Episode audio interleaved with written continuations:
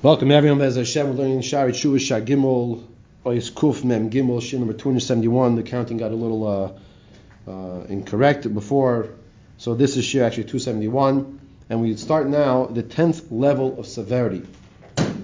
One can ask, didn't we discuss all the levels of severity already? Like, well, what's next?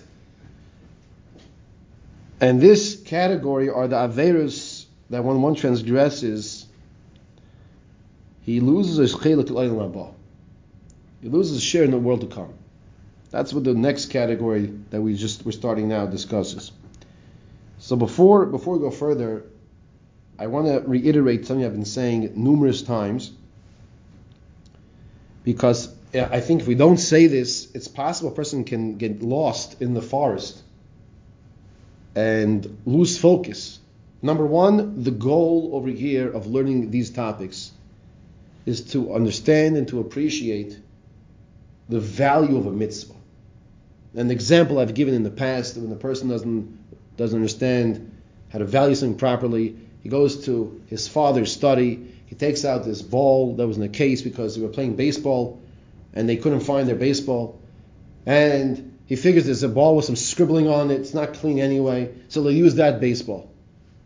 After they bang it around for two hours, he puts it back into his father's study, into that case, and his father comes home and you hear this loud scream. That was a Joe DiMaggio signed baseball that now looks like the dog chewed it up.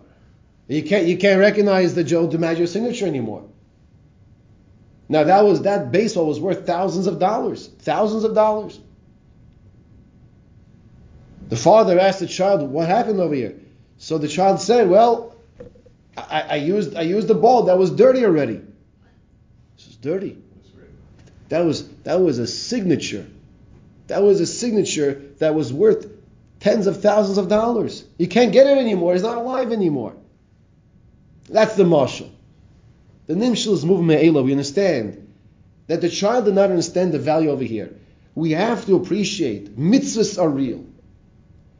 And a mitzvah, one who violates a mitzvah, whether he doesn't do the mitzvah or he transgresses, when Hashem says don't do, there's a punishment. And depending on what, what the mitzvah is, depending on what the mitzvah is, or the transgression is, or the uh, of the aver of the loy that's what the greatness of the punishment is. I, I just want to tell you something else. It's, it popped into my head. Remember years ago, my my my child, I'm telling you now, he's now 18. So when he was like maybe two and a half,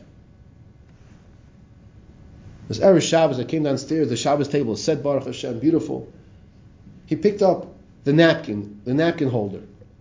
I wasn't in the room yet. I hear some noise. He picked up the napkin holder and he's just just banging it. It happened to have been past tense. It was. It doesn't exist anymore. It was a glass napkin holder. So there are shards of glass shooting out. Baruch Hashem, he didn't get hurt. Shooting out from, from his banging. You know, little children, they bang. That's what they do. That's their job. Now, that chasna gift, that glass chasna gift, the napkin holder didn't last too long because he didn't realize what he's doing. Just like the boy didn't realize he's playing with the autographed baseball. Rabbi Yonah did us a chesed over here. And he wrote this sefer for us so we can learn what are these mitzvahs that Hashem told us to do. 613 mitzvahs. You know, there's a machala, there's, there's, there's, a, there's a plague that exists out there. There's a plague that people, and I'm, I'm, and I'm joking when I say this, it, and it pains me to even say this, and I don't know if we can get started with this right now because of the topic we're discussing now.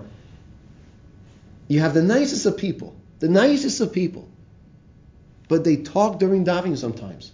They talk during davening. I think it's a lack of education. I don't think they realize the severity. Yes, one can ask. Common sense says if you're going to a, to a shul, you're not here, and, and the chazan's davening, the baal korei is leining. So obviously, if everyone's talking, so who's he who's he leining for? That common sense will dictate that. That's true. But I don't think people realize the severity of the avera. That's, that's another understanding why we're learning these topics. Let's just begin a little. Hamadrega Asiris.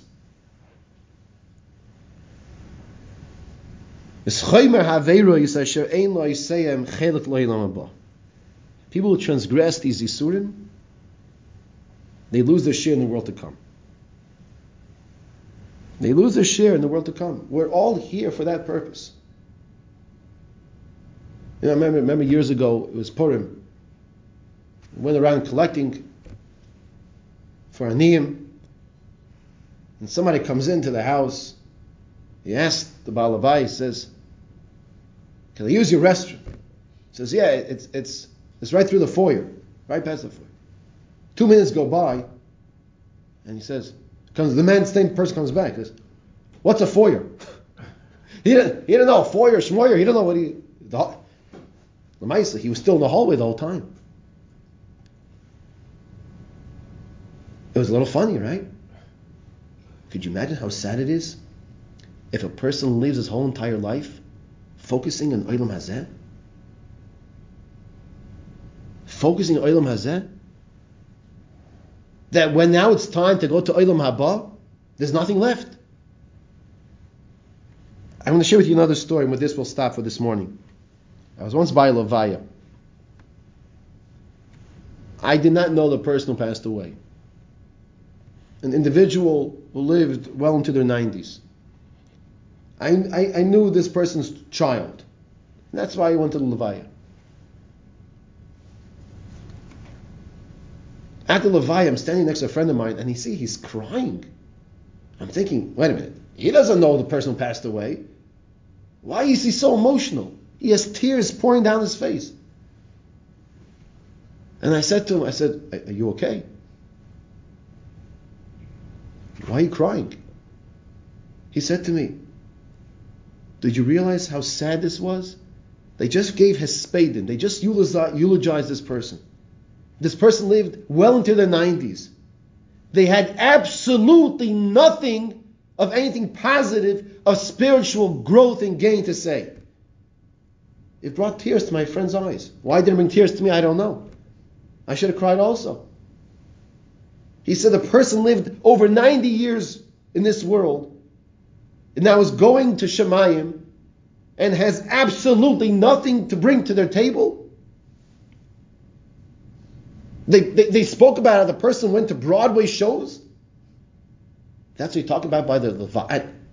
Does that make any sense? It brought tears to my friend's eyes.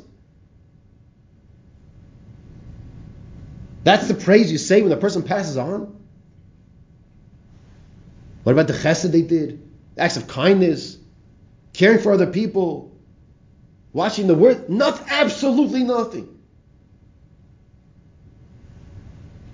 Now, we're not judging. That's not our point. We just want to share the story with you. And we want to focus on the Olam Haba. We want to be focusing not on the materialism of this world, feed the neshama. Feed the neshama.